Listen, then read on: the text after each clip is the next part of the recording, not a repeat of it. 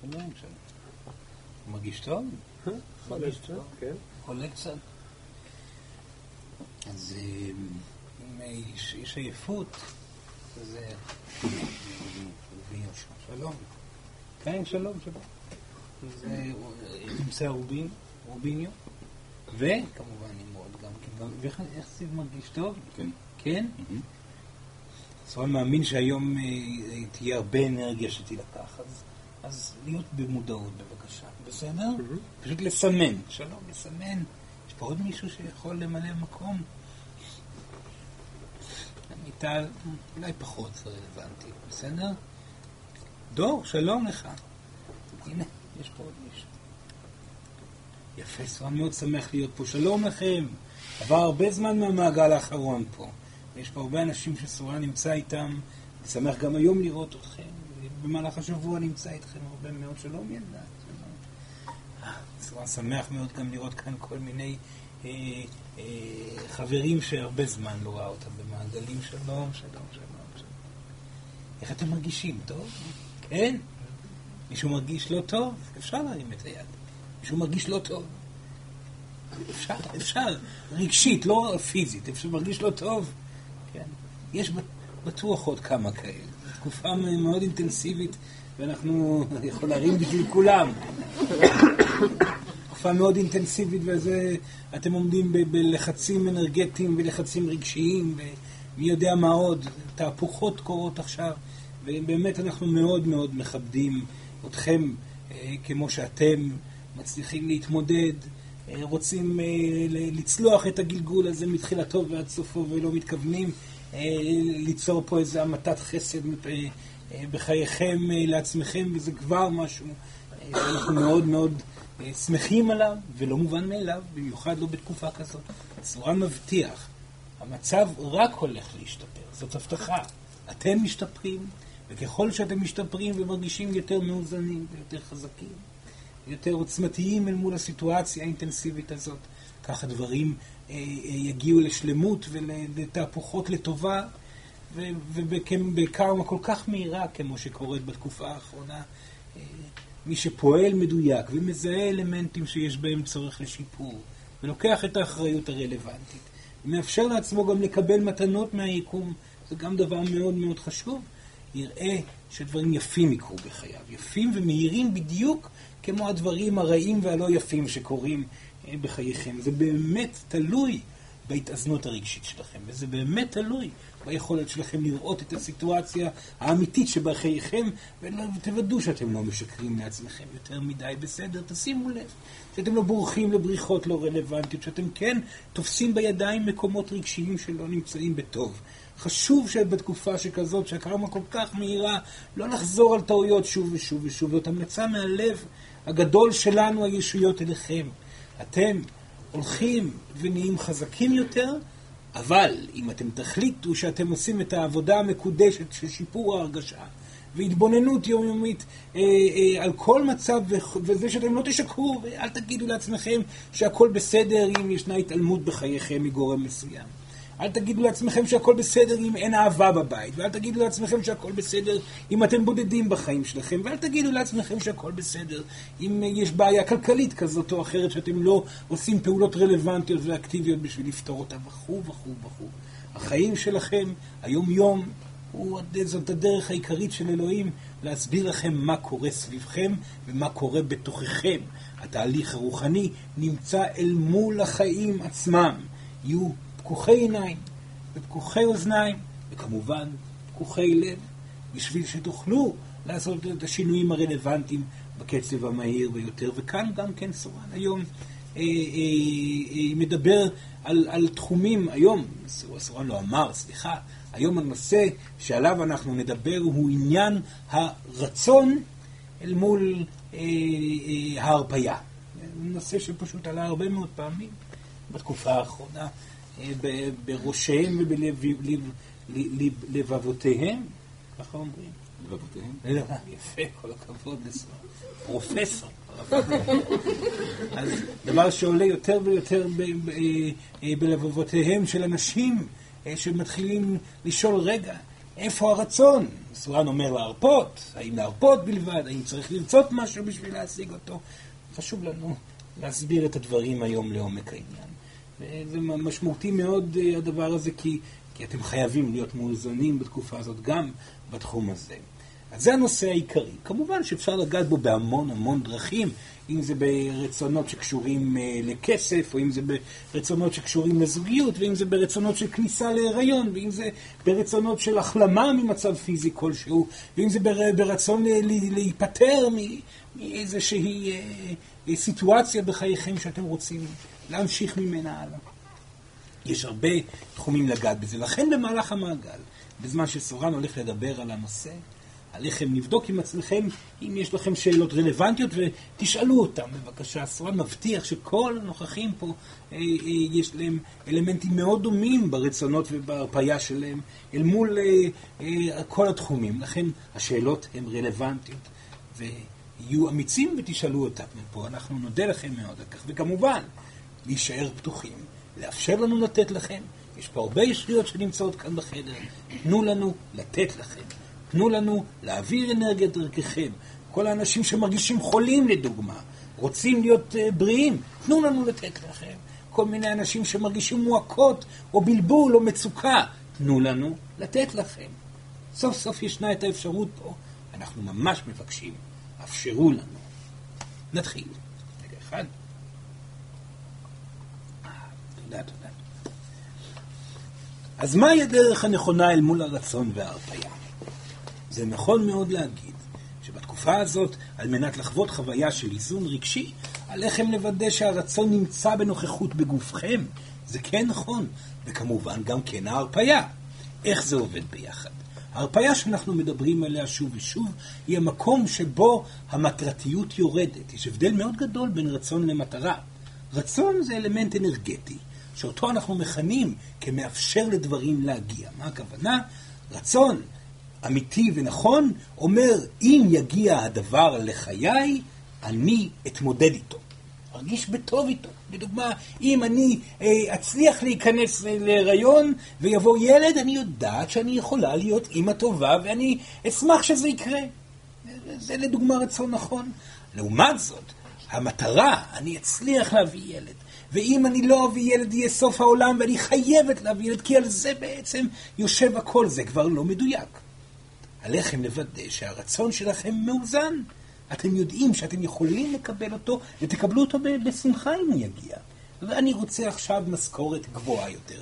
אני אשמח לקבל אותו וארגיש נעים מאוד עם האפשרות לקבל משכורת גבוהה יותר. לדוגמה, אם יש לי משכורת של 10, אני רוצה ורוצה לקבל משכורת של 14, 15 או כל דבר. עליכם לבדוק האם הגוף האנרגטי שלכם חש בטוב עם דבר כזה. שימו לב, רצון הוא מקום שבו ישנה תחושה נעימה, לא איזושהי התעלות גבוהה.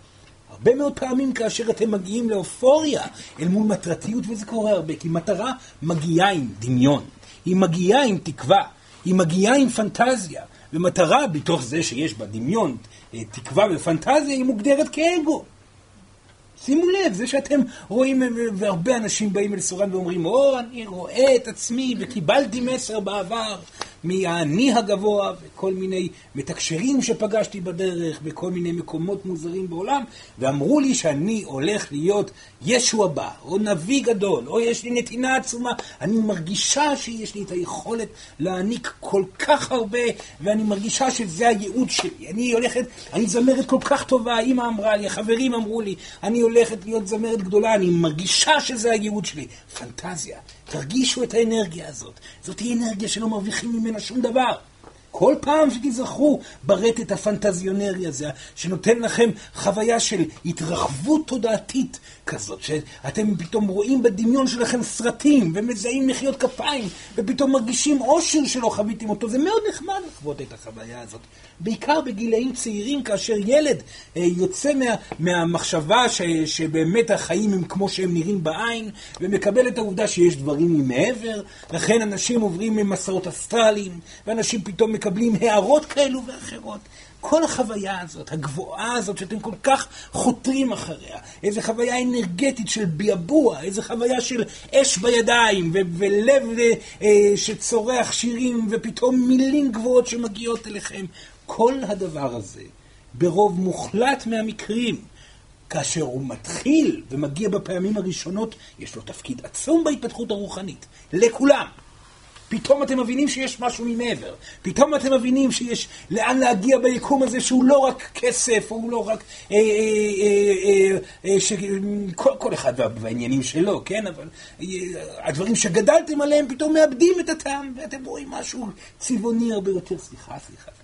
ופתאום אתם רואים גם אה, אה, אורות ש, שאתם לא קלטתם בחייכם, חווים אנשים בעוצמה גדולה. החוויה ההתרחבותית הזאת היא משמעותית מאוד. אך אם דבקים בה, ורובכם עשיתם את זה, ויש כאלו כאן שעושים את זה עדיין יפה מאוד, לא מקבלים מזה דבר. כי האגו התערב שם בפנים. הוא החליט פתאום שהוא רוצה להיות נאהב בתחום הזה. פתאום נפתח האגו הרוחני. האויב הגדול ביותר של האדם המתקדם, של האדם שרוצה להגיע למשהו אמיתי בחייו, האדם הרוחני שרוצה באמת אה, אה, להגיע לשלווה ולאושר, האויב הגדול ביותר שלו זה האגו הרוחני. שאומר, אני אכתוב ספר, אני אשיר שיר, אני אהיה נאהב ואני אגיע ויזכרו אותי לאלפי שנים בגלל שאני כל כך טוב ונפלא. זה אגו רוחני. לא, אני... ופתאום החשיבות העצמית עולה והיא רומסת אחרים, ופתאום לא אכפת לכם. יש כל כך הרבה אנשים שאפילו מוגדרים גדולים בעולם הרוחני שאתם נמצאים בו, שהם טבולים באגו רוחני מכל כיוון. והם מדברים דברים מאוד יפים, אבל דברים לא שווים דבר. המילים, הכתיבות, המחשבות הגבוהות, האנרגיה הגבוהה שהם בטוחים שמעבירים דרכם, ולפעמים אפילו כן. לא משפיעים על חייהם עצמם, בגלל שהם עדיין עסוקים בעצמם כל הזמן, ולא יודעים איך להתמסר לקיים, ולא יודעים איך לראות אחר ולהיות צנוע וצניעות. רוחניות דורשת צניעות. אדם שבטוח שהוא משהו גדול, ומדבר כך, ומתנהג ומתלבש, אם ישנו מנהיג רוחני שלובש לבן כולו, כבר תתחילו לחשוב מחשבה לגביו. בסדר? אם ישנו מנהיג רוחני שהולך בצורה... למה אתה הולך מוזר? מה הסיבה שאתה בוחר להתלבש בצורה כזאת? מה הסיבה? מה אתה מנסה להעביר? האם הייתה ישות שאמרה לך תלבש רק לבן? האם הייתה ישות שאמרה לך, האבן הזאת היא מאוד משמעותית, תיקח את האבן הכי גדולה ותלך עליה לצוואר. או תעשה כל... אף אחד מאיתנו לא ביקש שום דבר כזה, הלבוש לא שווה שום דבר. תלבשו שחור, תלבשו כחול, תלבשו צהוב, זה לא ישנה שום דבר בפנים. לפעמים לריפוי יהיה נחמד אם יהיה צבע מסוים על גופו של אדם, אבל לבוש מוזר כבר אומר שאותו אדם מנסה להגיד משהו כנראה שלא כל כך שייך למציאות. אדם שמביע עצמו בכל רגע אפשרי, ואומר משפטים, ומדבר גבוהות, וכל הזמן מנסה להראות את עצמו שוב ושוב, למה אתה מדבר כל כך הרבה? לאן אתה מנסה להגיע? מישהו שאל אותך? סורן פה מדבר רק בגלל שאתם באים לשמוע.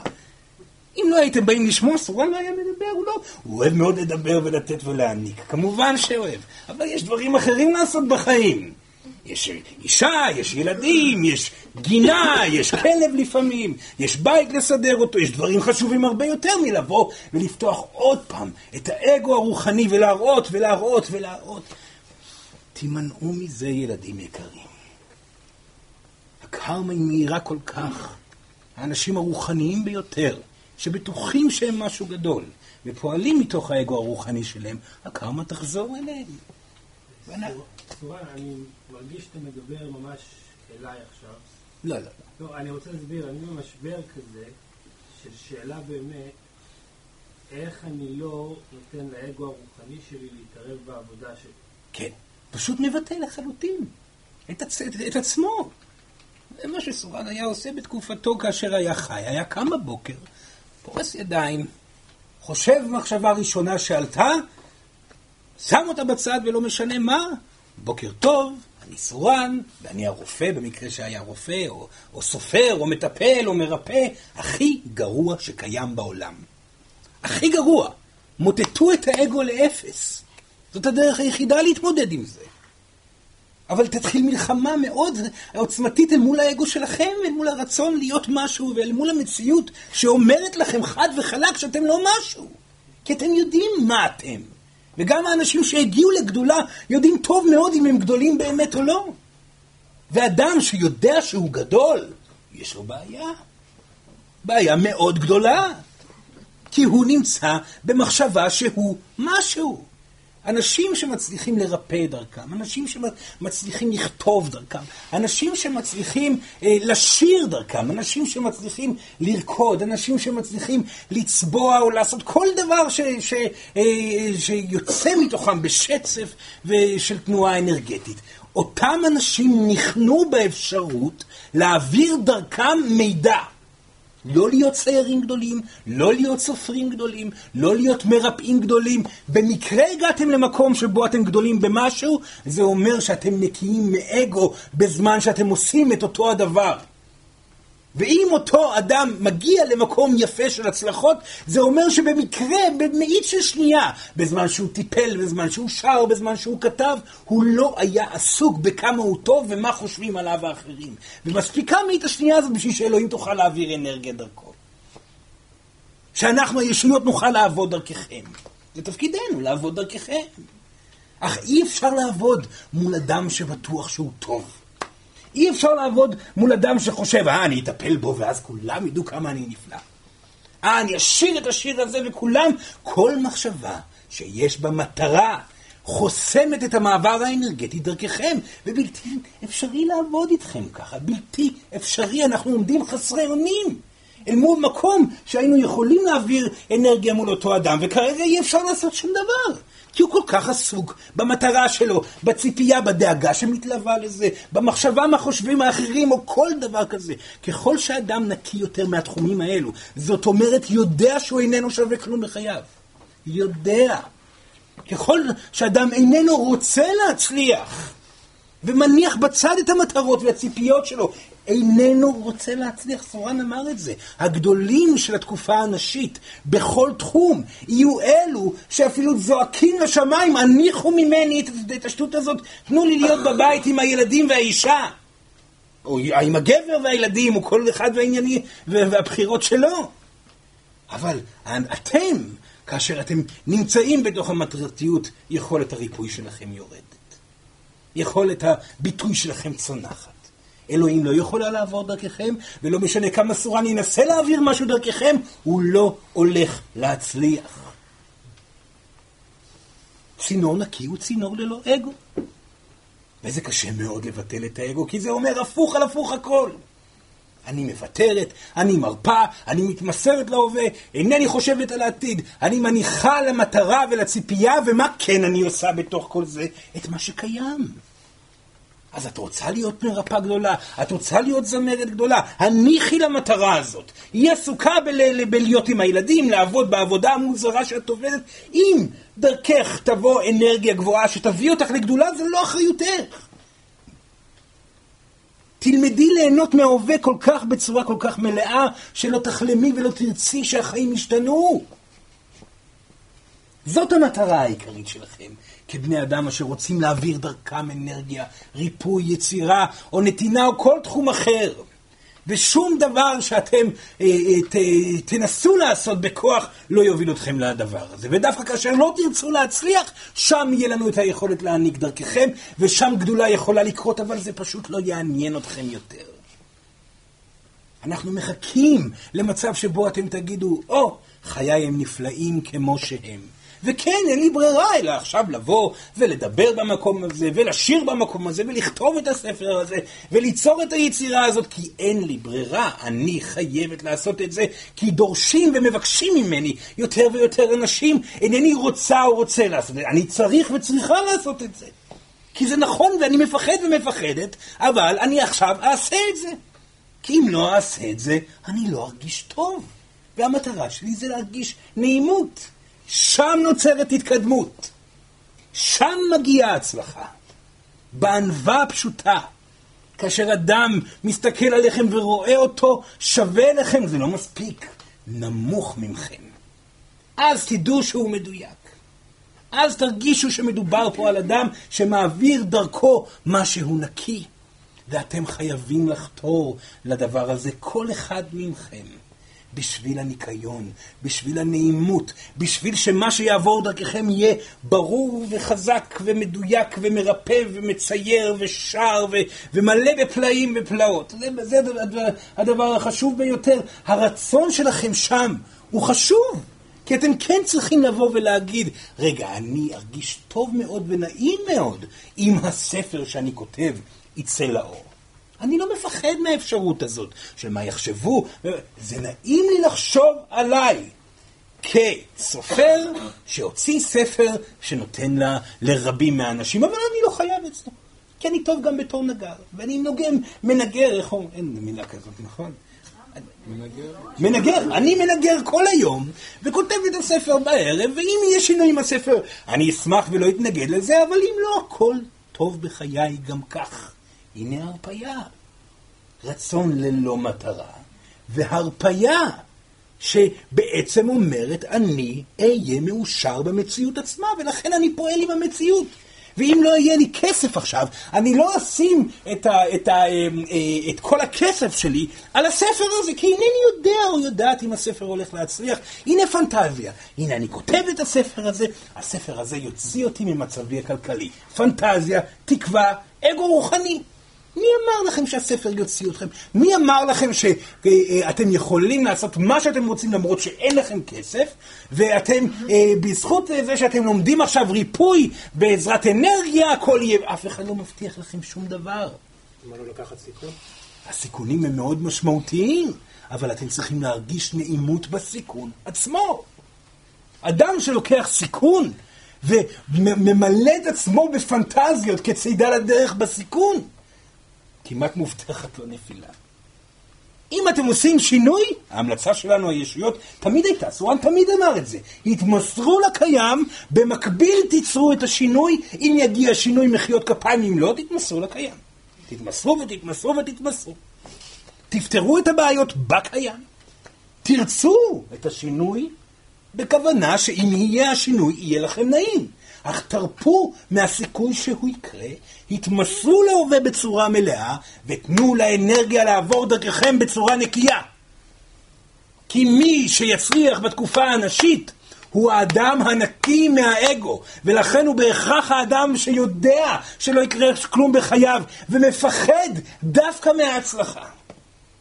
והיה רואה את חייו בסדר גמור ללא אותה הצלחה. הנה התבנית הנכונה. זאת המשוואה שכל אחד מכם צריך להגיע. וכל אחד בתחומו שלו. ואתם יודעים מה נפלא בכל הסיפור הזה? אין לכם שמץ של מושג מהו התחום שלכם. וכרגע אתם בטוחים שהוא ככה, ואם תעשו את העבודה שסורן מדבר עליה, פתאום תראו שאתם לא כותבים שום ספר יפה, והאמת שהתחום הצלחה שלכם זה בגידול הילדים. או במקום שבו תחום ההצלחה שלכם זה נתינה לאנשים עם מידע מסוים שמגיע, או פתאום תגלו שאתם שרים יפה ונעים לכם לשיר. ותחום ההצלחה שלכם לעולם לא יהיה ידוע לכן, מי שבטוח במשהו שיבטל את זה כבר עכשיו. בסוף הגלגול, כאשר רגע לפני שתמותו, יהיה לכם את אותה שנייה מבורכת אה, בין החיים למוות, או בין המוות לחיים, תלוי איך אתם רואים את זה, ואתם תימצאו שם בשנייה הארוכה הזאת, שבה אתם תחוו את כל הגלגול שלכם אה, בבת אחת, ושם בסוף תגידו, אה, עכשיו הבנתי מה היה הייעוד שלי. עכשיו הבנתי מה עשיתי בכל הגלגול הזה. ואתם תצחקו ותחייכו על זה אולי שנייה קוסמית אחת. כי ברגע שתצאו מהגוף, הכל, כל הדבר הזה ייעלם מחשיבותו. בגלל שכאשר האינסוף מגיע, ואלוהים ניצבת מולכם, אתם ממשיכים במקום שבו ממנו הייתם קודם, ומרוויחים את כל הטוב שיצרתם מתוך העבודה בעולם הזה. כי אלו הם סך הכל חיים. והחשיבות שלהם היא עצומה. החיים האלו אסור לוותר עליהם, כי ההתקדמות שאתם יוצרים מכל יום של עבודה עצמית היא אינסופית בתקופה הזאת המטורפת שאתם נמצאים בה, וסורן מבטיח אם אתם תצליחו לחיות את החיים במלואם, בתקופה שבה החיים בורחים לכם מהידיים, ותצליחו לאהוב ולהתרגש מזוגיות ומהילדים שלכם ומהנופים שנמצאים סביבכם, זה כל מה שחשוב. זה כל מה שחשוב בחיים עצמם, וכמובן שזה כל מה שחשוב לאח, לאחר החיים האלו, שגם ככה דוהרים בלי הפסקה ואין לכם שום יכולת לעצור את הדהירה הזאת. הם כל כך מהירים, אומר את זה עוד פעם, כל כך מהירים שכל שבוע מתנדף ברוח כאילו הוא היה לא נעים להגיד מה. פשוט התנדפות אנרגטית, שוב ושוב ושוב. החיים, הם פשוט מתנדפים ברוח. הם אפילו לא אבק. אם זה היה אבק, היה פה משהו להחזיק בידיים, הם לא. הם גז שיצא מאיפשהו. וזה הכל, זה כל מה שנותר. לא, סורן חייב לשמור. כן, כן. זה משפט שצורן רצה להגיד הרבה פעמים, ותמיד אמרו לצורן להימנע ממנו. זה משפט מאוד מאוד מאוד חשוב. צורן גם היום לא יגיד אותו, עדיין. אז אתם צריכים לקבל את העובדות הללו. ולהתחיל לשאול את השאלה שלכם, האמיתית כאן שוב ושוב ושוב. איך עליי להרגיש, איך עליי לפעול או לבחור או לרצות במשהו בשביל להרגיש נעימות, כי אתם רוצים להתקדם, אתם רוצים להשתפר מהמקום שבו אתם נמצאים. עכשיו ודאו דבר ראשון אם אתם באמת רוצים להשתפר מהמקום הזה. האם אתם מפחדים מהשתפרות? האם להיות מוצלחים זה דבר שמפחיד אתכם? אם הוא מפחיד אתכם כי אתם מפחדים מהכרה של אנשים, אתם מפחדים מהתמודדות עם, עם כל מיני אה, מחשבות של אחרים על עצמכם, עליכם שיגיעו בזמן ההצלחה, אז תפתרו תפתרו את הדילמות האלו, הגיעו למצב שהרצון שלכם נעים. אני אצליח להתמודד אל מול זה. שימו לב, הגיעו לשם. במקביל, קבלו את העובדה שלא יקרה שום דבר, התמסרו להווה בעזרת זה ההרפאיה נוצרת, תחיו ברגע ותנו לאלוהים לעשות את שלה, גם אם זה אומר שהיא תבטל את כל המחשבה שלכם לגבי הייעוד ותפתח לכם דלת לכיוון אחר לחלוטין שלא דמיינתם אליו. כי זאת אלוהים, היא אוהבת להפתיע. וזאת הסיבה שבאתם הנה, לעולם ההפתעות, בשביל להיות מופתעים. ואלוהים יודעת טוב מאוד מה אתם צריכים, כי היא רשמה את הכל מלפני כן.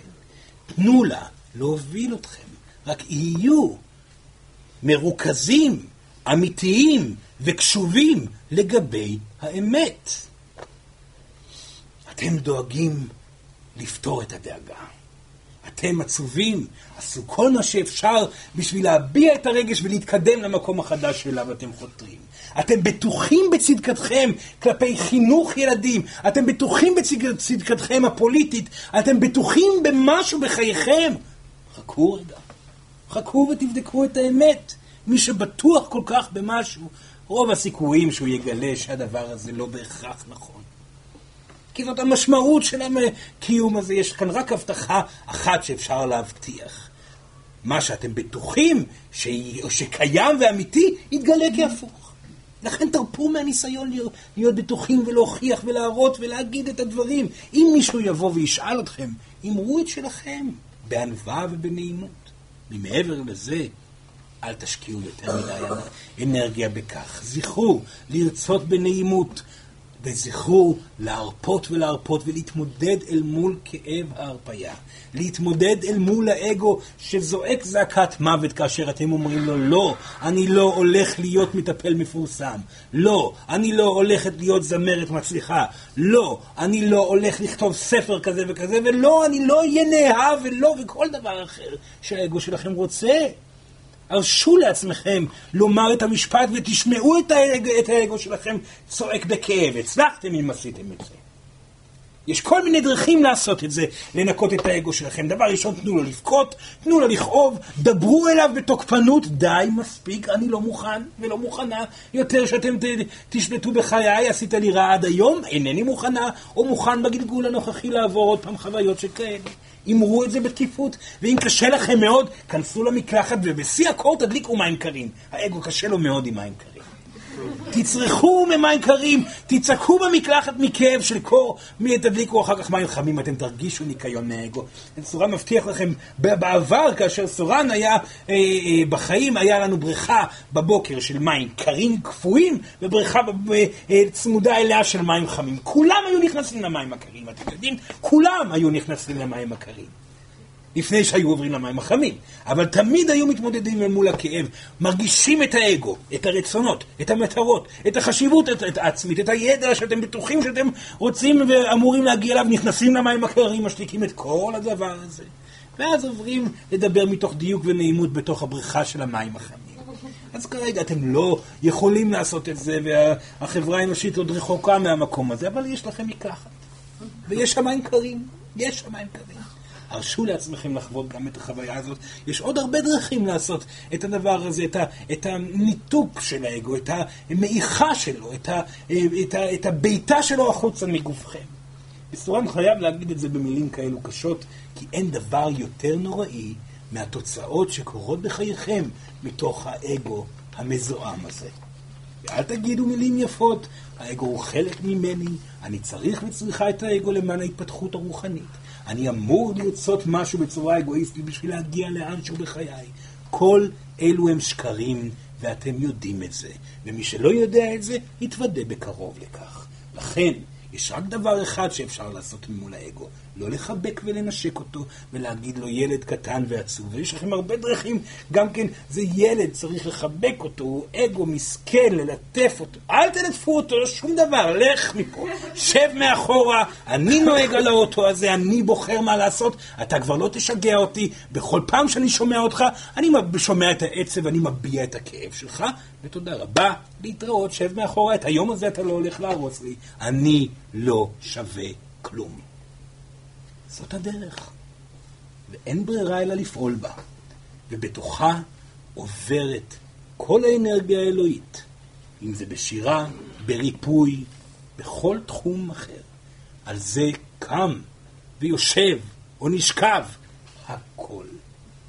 ואתם נמצאים במקום ובתקופה שאין לכם ברירה אלא לפעול בתוך זה. ולרצות את הדברים, הכוונה היא לא לפחד מבואם ולומר לעצמכם אחרי בדיקה כוללנית שאם יבוא הדבר, אתם תכילו אותו בשמחה, ומצד שני, לוותר על הסיכוי שהוא יבוא, להתמסר להווה ולהיות שם בשקיקה ובהשתוקקות והתלהבות. מתישהו, הרצון גם לא יהיה רלוונטי. השלב הזה שבו רצון הוא רלוונטי למען התפתחות רגשית הוא דבר חולף. כי בשלב מסוים אפילו המקום שבו אתם רוצים משהו כבר לא כל כך יהיה. אתם תהיו כל כך מאושרים מההווה ותגידו בסדר, אז הכל הולך, אז אם יגיע משהו גדול יותר, אני אתמודד אבל אין לי כוח לדמיין את מה שיהיה בעתיד. בואו נתמסר להווה, מה שיגיע אני אקח ואתמודד גם איתו. אין סיבה אמיתית לרצות במשהו. זה שלב מקדים להרפייה המלאה של חוסר הרצון. כרגע התמסרו לרצון. אדם שיגיע למקום שבו הרצון הוא לא רלוונטי ידע את זה. ידע את זה, אתם יודעים איך? פשוט מאוד, אל מול הפחד הכי גדול שלו. הוא יתמודד ויקבל מתנה שהוא לא דמיין שהוא יקבל בחייו, והוא יכיל אותה בשלווה, באותו רגע אחרי שאתם תזכו בדבר כל כך גדול, ותרגישו, וואו, איך קיבלתי דבר כל כך עוצמתי, ואיך הצלחתי להתגבר על הפחדים בתוכו, וכמה נפלא לי בהתפתחות העצומה שקרתה לי מתוך הנפט שקרה בחיי, שם תוכלו להגיד, אלוהים, אני מרפה מרצונות. טוב לי עכשיו, אם את הולכת להביא לי עוד משימות, אני אתמודד גם איתם, ולא משנה מה תהיה המשימה. שם נוצרת הרפאיה אמיתית, כי יש מסירות מלאה להווה ואין רגע אחד של התעסקות לגבי העתיד, גם לא עם רצון. לאט לאט אתם כבר תגיעו לשם. מצוין. עכשיו זה הזמן לשאול שאלות, ולשאול אותם בבקשה באומץ, יש משמעות גדולה. כן, בבקשה. כן, כן, כן. טוב, אני מוכרחה לשאול את השאלה הזאת. אני לא פוגשת דברים רלוונטיים כל כך. כן. כבר איזה יותר מחודש, אולי חודשיים. כן. פוגשת, נחמד מאוד, אתה מקסים, אבל האינטואיציה אומרת לא רלוונטי. כן. ואני מרגישה איזה בלבול, אני לא יודעת אם אני מפספסת שם משהו. אם אני... כמובן שאין דבר כזה משהו שהוא לא רלוונטי. אז עליה לבדוק דבר ראשון כאשר היא נפגשת עם מישהו, לבדוק האם באמת אין כאן שום דבר רלוונטי. כי, כי האמת היא שתמיד יש פה משהו רלוונטי. וסורן ממליץ לכם, נשים יקרות, שאתם בטוחות שאתם לא פוגשים, גם גברים, אם אתם בטוחים או בטוחות שאתם לא פוגשים שום דבר רלוונטי, נסו אותו שוב. וכאן גם נכנס המקום של הרצון. תבדקו, האם אתם רוצים או רוצות משהו רלוונטי? האם יש בכם באמת כמיהה לחוויה זוגית רלוונטית? אתם אומרים שכן, האם הגוף שלכם אומר גם כן, אולי הוא מפחד? אמרו לעצמכם, אני רוצה בבוקר גבר רלוונטי. הרגישו את זה. האם זה נכון או שזה לא נכון? רוב הסיכויים שזה לא נכון, כי זה לא מתקיים. יש פה חסימה. או שהיא במטרה מוגזמת למצוא את הדבר הזה. האם היא במטרה מוגזמת למצוא את הדבר? לא. צורה מסכים איתה מאוד. היא פשוט לא רוצה בזה. אז ההרפאיה קיימת נפלא, כל הכבוד. עכשיו צריך לרצות. מה זה רלוונטי אם כך? אני מנסה לבדוק, אולי כדאי להמשיך לבדוק. חובה להמשיך לבדוק מהו הדבר. האם רלוונטי זה אהבת חייה? יכול להיות שלא. האם רלוונטי זה גבר יפה יותר מהגבר הקודם? אולי גם לא כל כך נכון. מה רלוונטי פה? רלוונטי פה זה המהלך הרגשי הבא. זאת אומרת, גבר רלוונטי מבחינתה זה גבר שיפתח לה את הלב בצורה יותר טובה, אולי, מפעם קודמת, או, שזה יכול להיות מאוד חשוב, המקום ההפוך. גבר רלוונטי זה גבר שיביא אותי לפגיעות הרלוונטית שאותה אני חייבת לעבור. זה מאוד לא מפתה. אבל, אבל אין ברירה. אם אתם רוצים, לדוגמה, להרגיש חוויה של התעלות זוגית, ומה שחוסם אתכם זה הפחד מהפגיעות הזוגית, עליכם לעבור פגיעות זוגית. עליכם לעבור התמודדות רגשית קשה, בשביל שלא תפחדו יותר ממנה. ואז תוכלו לעמוד יום אחד, לא עכשיו, יום אחד, בקול גדול ובידיים פרוסות ולהגיד, אינני מפחדת מהפגיעות, ולכן אני יכולה באמת לקבל גבר רלוונטי. אם אתם מפחדים מפגיעות, אתם חייבים לבחור בזה כחלק מהדרך ולבחור בבחירה מלאה. אני רוצה חוויות. גם אם תהיה פגיעות, אני רוצה חוויות. לא חייבים להגיד אני רוצה פגיעות, זה לא כל כך...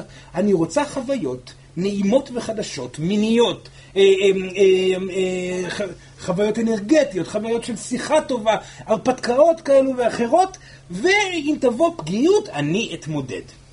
אם בגבר הוא נורא נורא מפחיד, ויש משהו באנרגיה שלו שאני לא... שהוא מפחיד אותי, אבל אני יודעת שהוא לא בן אדם רע, הוא לא ינצל אותי או משהו כן, כזה, כן. אז להתקרב ולהיפגע. כמובן, כמובן, כמובן. הפגיעות, היא מגיעה והיא מגיעה, זה משהו שבאמת סורן כל כך אה, לפעמים מופתע, לא, סורן לא מופתע מכלום, אבל סורן רואה אתכם אה, אה, אחרי חוויה של התפתחות והתקדמות, לדוגמה, זוגיות חדשה, ופתאום הכל נראה טוב ואז היא נגמרת וצועקים לשמיים, סורן, אז למה אמרת לי להיות בזוגיות הזאת? בגלל זה! היה לך טוב, התרחבת, התפתחת, התקדמת, ועכשיו את פגועה יותר מאי פעם. בוא ניכנס לשם עד הסוף. איך תהיי מאושרת אם לא תיפגעי ותעברי תהליך של פגיעות? בשביל זה אתם נמצאים.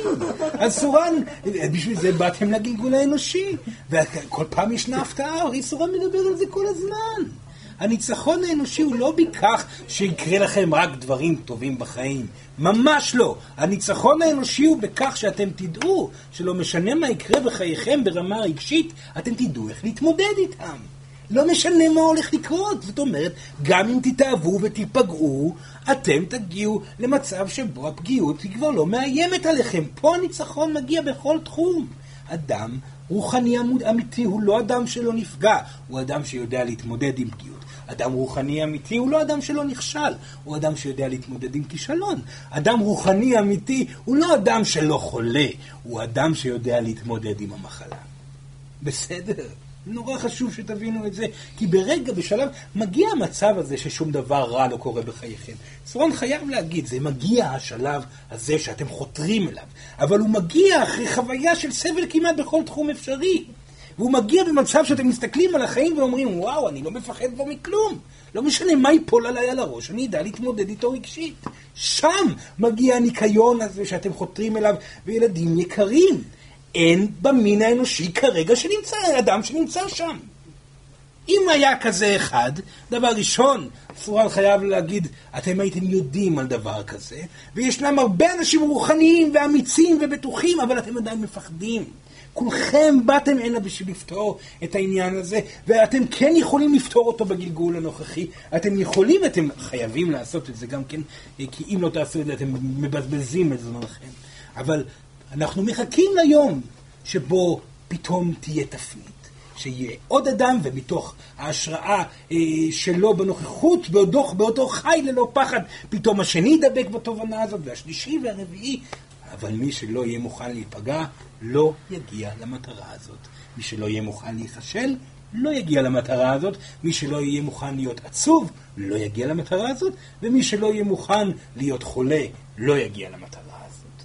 פשוט מאוד. בסדר? בסדר. מצוין. כן, עוד שאלות. עוד שאלות, בבקשה, חישבו על חייכם. זה לא הגיוני שאין לכם שאלות. אה, פתאום בבת אחת. אז רגע, קודם כל. כן. בבקשה, ילדה. היה יום הולדת לזיו, לבעל שלי, כן. וניגנתי. כן. שרתי. פעם ראשונה מול כל החברים. כן, סורן ראה את זה. וזה קורה, זה קורה לי. לא מול כולם, היו כמה חברים בחוץ. נכון. היא יודעת את זה. היה קבוצה די גדולה של אנשים אבל בחוץ. ההתרגשות, כן. כאילו, מול קהל, גם אפילו שאני מדברת, כן. הלב שלי עוד שנייה יוצא. כן. עכשיו, זה לא שאני רוצה להיות זמרת גדולה, כאילו, אין שם אגו. כאילו, זה לא מקום של, אני מפחדת שמישהו יגיד לי, שרת צבא, כאילו, אני יודעת שאני די זייפנית. אני מרגישה עם זה בסדר. מה זה המקום הזה? מה זה ה... אם זה לא אגו, אז מה זה? זה אגו, זה אגו, כמובן שזה אגו. כי אין פה אולי מטרתיות אה, אה, אה, להיות אה, אה, נאהבת, או להוכיח לכולם שהיא טובה יותר. יש פה את הפחד של האגו מהצד השני, שבעצם אומר, אה, אף אחד לא יאהב אותך, ואת לא מספיק טובה, וכו' וכו' וכו'. אז אל מול אנשים ביישנים שכאלו, היא עליה לבוא, כמוה, כן? עליה לבוא ולהחליט שהיא מנצחת את האגו בצורה הפוכה. ישנם אנשים כאלו, שהאגו שלהם הוא זה שמעכב אותם, הוא לא זה שמב... ש... שגורם להם להבעת יתר, הוא גורם להם להבעה קטנה מדי, והיא צריכה לעשות פה תהליך הפוך אל מול האגו, לבוא וכן לבוא ולפתוח את הפה במעגל כאן, וכן אולי לשיר עוד פעם, עוד פעמיים אל מול אנשים, למרות שהם לא יאהבו את זה, או ילכו החוצה, או כל מיני דברים שכאלה. בסדר? שתמשיך את התהליך הזה, היא דווקא נמצאת במקום יפה וטוב עם התעוזה הזאת. בסדר? מצוין. כן, בבקשה. כן, כן, כן. גם הייתה, היא רצתה לשאול שאלה. אז זיו ואז אחר כך, בבקשה. אה, כמו שסורן יודע, אז אה, קיבלתי מסורן אה, חופשת מחלה. כן, כן. והשבוע הקשבתי להקלטה של סורן על לבדות, ופתאום נפל לי, הרגשתי שנפל לי האסימון. אני מקווה שסורן יודע מה זה האסימון. כן. סורן כבר אמר את המילה הזאת הרבה פעמים. כן. ופתאום, מה שסורן אומר, שהנזקקות, שזה הזוי, שאנחנו מצפים שמישהו יאהב אותנו, ושההורים שלנו אה, אהבו אותה, היו אמורים לאהוב אותנו, ושהבחורה, האישה תאהב אותנו, פתאום הבנתי שזה הזוי. נכון. הזוי לגמרי.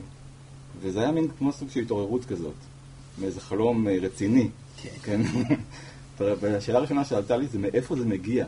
מאיפה זה מגיע? כי זה כל כך אה, קולקטיבי, זה כל כך אה, חזק. זה אחד מאלמנטים אה, אה, העיקריים של המין האנושי, הרצון להיות נאהבים. אה, של האגו האנושי, הרצון הזה לבוא ולהיות נאהבים, הציפייה שאחרים יראו אתכם ויראו את היופי שבכם ויעניקו לכם, זה בעצם הדרך היחידה שהאגו, ואתם רבועים באגו גלגולית, אה, אחורה. אה, אתם רבועים באגו, אז זאת הדרך היחידה שהאגו יכול להרגיש טוב עם עצמו לרגע. כי קיבלתם ליטוף, כי אמרו לכם שאתם מאוד טובים, כי אמרו לכם שאתם חכמים, וראו אתכם, והתייחסו אליכם, והכינו לכם ארוחת ערב, וליטפו את האגו שלכם בכל מיני דרכים. זאת הדרך היחידה שכאשר המין האנושי רווי באגו ואין לו רגע של דיוק, משם אתם מגיעים. מגלגולים על גבי גלגולים ללא רגע אחד של דיוק. שימו לב, איך תרגישו נחמה בתוך הסיוט המתמשך שהוא החיים? זה אם מישהו ילמד, ייתן לכם ליטוף פה וליטוף שם. לכן בתקופה הגברית כולם רצו במרוץ מטורף לעבר האהבה. ואז הגיעו מנהיגים אגואיסטים שהרסו את העולם. אז הגיעו אנשי אה, עסקים אגואיסטים שהרסו את העולם. אז הגיעו אה, זמרים אגואיסטים שהרסו את עצמם. ואז הגיעו אה, וכו' וכו' וכו' וכו'. ככה העולם בנוי כרגע. הוא רווי בתוצאות של המטרה להיות נראים ונאהבים. זאת הסיבה שאתם נמצאים בדיוק בקצה הזה, שבו או שהולך להיות שינוי לעבר דיוק נשי, או שהעולם הולך להתפרק לחתיכות כמו שאתם מכירים אותו, ויתחיל פה משהו אחר. זה קרה בעבר ההיסטורי של המין, של, ה, של היקום הפיזי שבו אתם נמצאים בעולם הזה מספר פעמים. היו הרבה ציוויליזציות שלא הצליחו לעשות תמרון מלא בשינוי. הם פשוט התרסקו, אתם, ככל שהחקר ההיסטוריה הולך להתקדם טכנולוגית, אתם תגלו שלא, המין האנושי הוא סך הכל מסד, חלק מסדרה של, של התנסויות של נשמות בעולם הפיזי. וזה גם משהו שאתם נמצאים בתקופה בלי ספק שלא הייתה כבר כמה עשרות אלפי שנים, מספר עשרות אלפי שנים. שבתקופה הזאת צריכה להיות תפנית מאוד גדולה לעבר נשיות, ויותר גדולה מהפעם הקודמת, יותר גדולה מאי פעם. לכן, יש סיכוי מאוד גדול שהמין האנושי יצא בחיים מהסיפור. בגלל שמדובר על תפנית טוטאלית לחלוטין. זה, הנוכחות של הנשיות בעולם הפיזי היא כל כך עוצמתית, שאתם בהלם אנרגטי ממנה. תסתכלו איך אתם חיים, אתם בשוק ממה שקורה בשנים. למרות שכולכם ידעתם שזה הולך לקרות, אתם המומים מהקצב של היום-יום, המומים מחוסר התחלתיות של החיים, המומים מהעוצמות הרגשיות שאתם מתמודדים איתן, והמומים עם חוסר השליטה שאתם חיים בו. זה נפלא, זה נפלא, כי ככל שאתם עמומים יותר, אתם מרפים מההגה ונותנים לאלוהים לעשות את העבודה שלה. אפשר עוד מים, בבקשה. בסדר? כן, אבל יש לי עוד... אה, כן, כאילו, אני מרגיש שסורן אמר לי, ענה לי בערך תשובה, זה ככה זה, כי ככה זה. ורציתי לשאול, נגיד אם מישהו אה, נולד באי בודד, בלי קשר עם התרבות האנושית, כן. בלי קשר עם הורים שהם מוגבלים, כן. ורעיונות של אהבה רומנטית, כן. האם גם אז הוא יחיה בסרטים כל החיים שצריכים לאהוב אותו? אם אדם נולד באי בודד, כנראה הוא הולך למות תוך שעה. כי הוא יהיה קטן וחסר אונים, אז יבוא איזה ציפור ותנקר אותו, נכון? אז זו שאלה לא רלוונטית, נכון? אדם נולד עם אימא ואבא, שדואגים שהוא יחיה לפחות בחמש שנים הראשונות. נכון? כן. זה אומר שמתחילה ציפייה. גם אם זה רק אימא ואבא, שפתאום רק קיימים הם באי הבודד. הנה, אבא, אימא, ציפייה. בוקר טוב. אז האם המין האנושי יכול, אה, אם יעשו ניסוי ויזרקו תינוק, ו- ו- ו- אז יכול להיות שהוא יגדל ללא ציפייה, אבל איך תעשו דבר כזה? האם אתם יכולים לעשות דבר כזה? האם זה פייר לעשות דבר כזה? האם אתם אמורים לעשות דבר כזה? כמובן שלא. את הניסוי הזה תנו לאלוהים לעשות אם היא תחליט יום אחד. מה שבטוח, שאם ההורים יהיו ללא ציפייה כי הם גדלו על מורשת של דיוק רוחני והרפאיה, הילד יגדל גם כן כך. ואז אנחנו נראה כאן דור חדש של בני אדם בעולם הפיזי. בסדר? אז אתם לא כאלו, אתם ממש לא מושלמים, אתם רחוקים מכך. השאלה אם תהיו מספיק חזקים בשביל לעשות את השינוי וטרנספורמציה בחייכם, והילדים שתעשו יחיו מתוך בסיס חדש. נפלא, תודה רבה. כן, כן, כן. כן, ילדה, כן. אה, יש לי גם שתי שאלות. כן. אה, השאלה הראשונה היא שאני לא ממש מצליחה לעשות מדיטציה. ואני לא שמתי את זה כמטרה, אז באופן, אז בעצם אני לא באמת מתמודדת עם זה. כן. ואז השאלה אם לא כדאי לשים את זה כמטרה ולהחליט לחתור לשם. ו... אם, אם אתם מרגישים שהמדיטציה היא רלוונטית, ואנחנו מאוד בעד מדיטציה, כי מדיטציה יכולה להביא איזון ושלווה ביומיום, וללמוד מדיטציה זה כלי מאוד מאוד חשוב, שהאמת שככל שמוקדם יותר מתחילים ללמוד אותו, כך גם טוב יותר. ילדים צריכים לעשות מדיטציה, מבוגרים גם כן צריכים לעשות מדיטציה, אלא אם הם כבר רבועים בזה, כי מדיטציה יש בה מטרה אחת מאוד מאוד פשוטה. המטרה שלה זה לאזן את הכוחות שלכם אל מול החיים ביום-יום. זה הכל. ומעבר לזה אתם פשוט תחוו חוויה של אופוריה אינסופית שלא תביא אתכם לשום דבר. תפקחו את העיניים, אין כסף בבנק, הילדים רעבים ואשתכם לא אוהבת אתכם. כי אתם פשוט כל הזמן הייתם במדיטציה. אז המצב הזה הוא משהו שהוא לא רלוונטי, הוא לא מדויק למין האנושי כרגע. מדיטציה היא משמעותית למען התחזקות במהלך היומיום, יש לה כלי מאוד משמעותי לזה. לחלק מהאנשים יגיע שלב שבו המין האנושי, מתוך ההתמסרות להווה, יהיה במצב מדיטטיבי תמיד. כי מהו מצב מדידטיבי? הוא מצב שבו עוברת האנרגיה הזאת כל הזמן. אדם שהוא מצייר ציור בהתמסרות מלאה לרגע, הוא נמצא במצב מדידטיבי.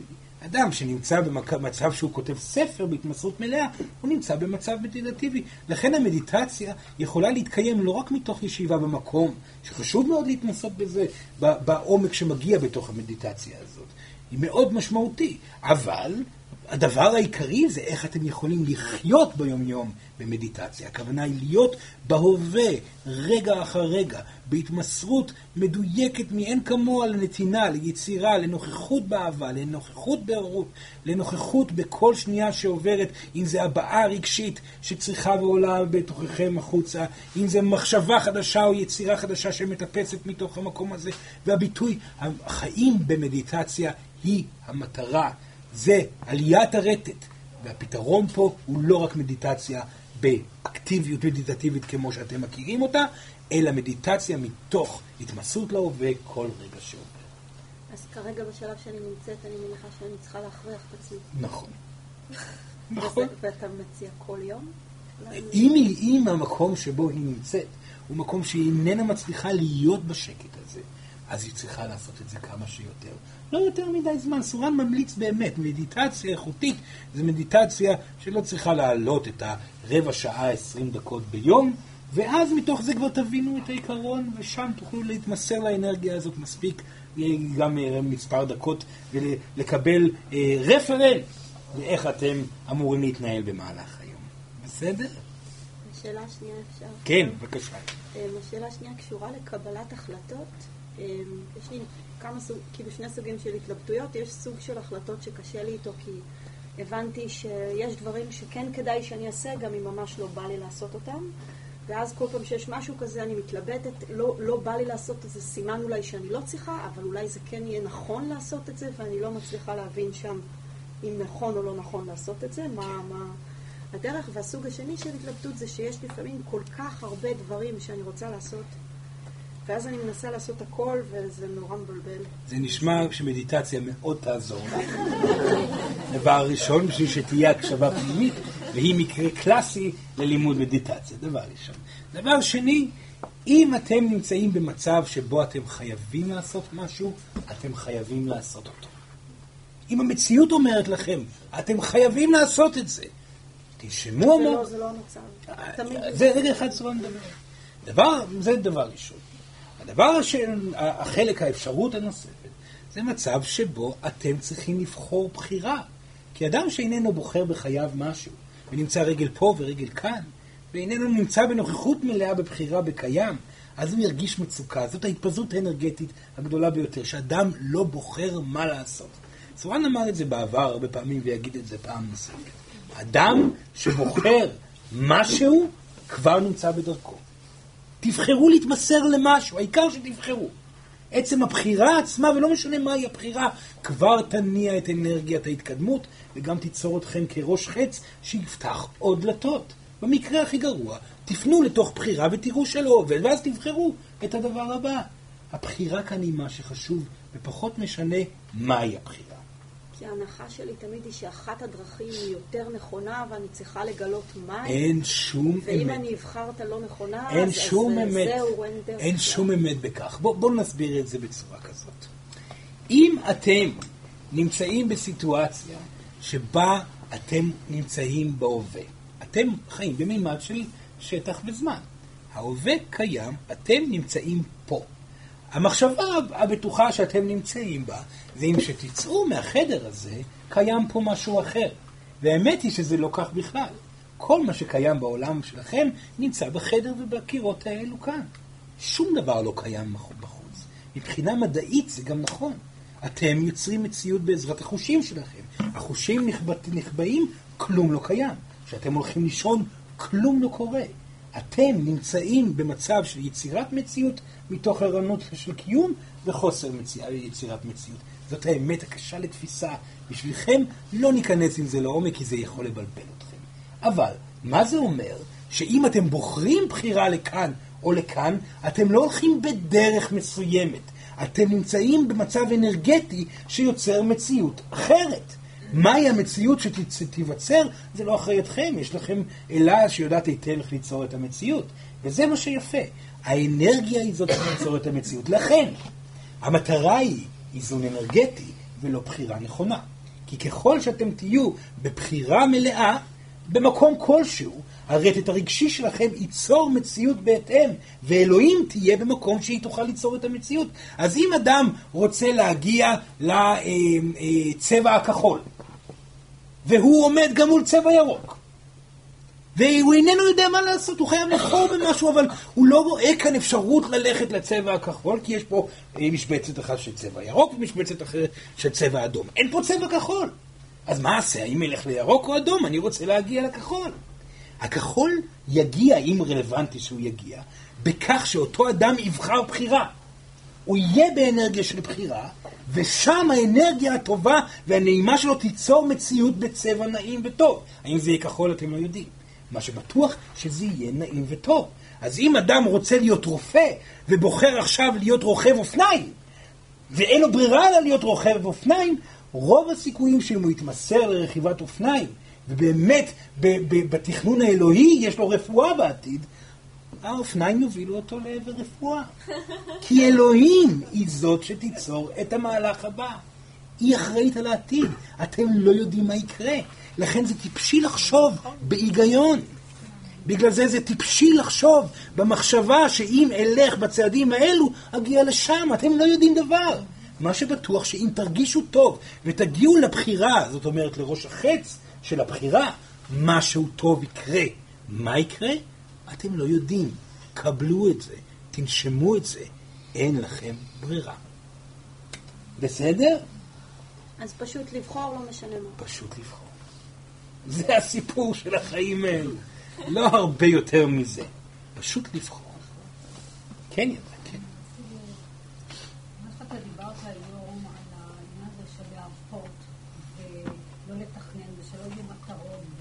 מה שיהיה יהיה. אני חווה את זה תחומים בחיים שלי. ויש תחומים שאני לא מצליחה בכלל. וזה קשור למשפחה ולילדים. ושם, ואני יודעת, אני כבר חווה את זה, אני כבר יודעת איך זה, אני יודעת שזה עובד, אני יודעת שזה טוב, ואני לא מצליחה לעשות את זה בתחומים אחרים. קשה מאוד להרפות מהעתיד של הילדים. קשה מאוד להפסיק את הפעולה הזאת שאתם כל הזמן עסוקים במה יקרה איתם כאילו שיש לכם שליטה. אתם אוהבים את האנשים האלה, אתם לא רוצים שהם יסבלו. סואן חייב להזכיר לכם שאין לכם כאן אפשרות בכלל למנוע סבל אצל הילדים שלכם, כמו שאתם כבר חווים. לכן אז זה לא רלוונטי להתעסק בהאם הם יסבלו בחיים או לא. מה שרלוונטי זה להיות הורה טוב. הכוונה היא להאמין באותו ילד, ולהודיע לו שאם הוא צריך עזרה אתם פה ואתם תהיו שם אה, לכיוונו. מה שיותר גרוע בדאגה, וסואן אמר את זה קודם, שמדובר על הורה שדואג לילד, ההורה בכך שהוא דואג לילד מוכיח לילד שוב ושוב שאין דרך לסמוך עליו. והילד נמצא במצב כזה מתוך הדאגה עצמה, שהוא מחמיר את האלמנטים המקולקלים שבהם הוא בוחר. לא רק זה, גם אותו הורה שבוחר לדאוג שוב ושוב, וסורן אמר את זה הרבה מאוד פעמים, זה אומר שהוא לא באמת אוהב את הילד. כי אם הורה דואג, הוא לא באמת דואג למה שיקרה לילד. הוא דואג לאיך הוא ירגיש אם משהו יקרה לילד. וזה דבר מאוד מעצבן. מאוד מאוד מעצבן לילד לחוות את החוויה הזאת, לראות את ההורה מתעסק בעצמו כאשר הילד חווה תקופה קשה. אמא, לי קשה ואת עסוקה באיך את תרגישי אם לי קשה? זה הורות, זה לא שווה דבר. בוא נראה אותך בשבילי באמת, לא דואגת, אלא קשובה, מעניקה, רואה את הדברים באמת, ויודעת שאין לך שליטה על החיים שלי. זאת הבקשה שלכם להורים שלכם. בוא נראה אתכם פועלים נכון עם הילדים שלכם. בסדר, יאללה. כן, בבקשה, או. כן. שאלה מורכבת. כן. אני חשה, אני שומעת את מה שאתה אומר, ואני גם חשה שכאילו הוא דיבר אליי. ואני חשה גם שאני עומדת במקום שקיבלתי איזשהו סיווג. ואני אומרת לעצמי שאם אני אקשיב, אם אני אלך לפי הסיווג הזה, אני אגיע למקום לא טוב. נכון. ואני אומרת לעצמי, אני יוצאת לדרך אחרת, לדרך שבה אני אאסוף את עצמי, אני אטפל בעצמי, ואני אקח את עצמי למקום אחר. נכון. זה בא עם כוח רצון, אה, וזה בא עם, עם, לא יודעת, יש שם תקווה, יש שם ציפייה, יש שם אגו.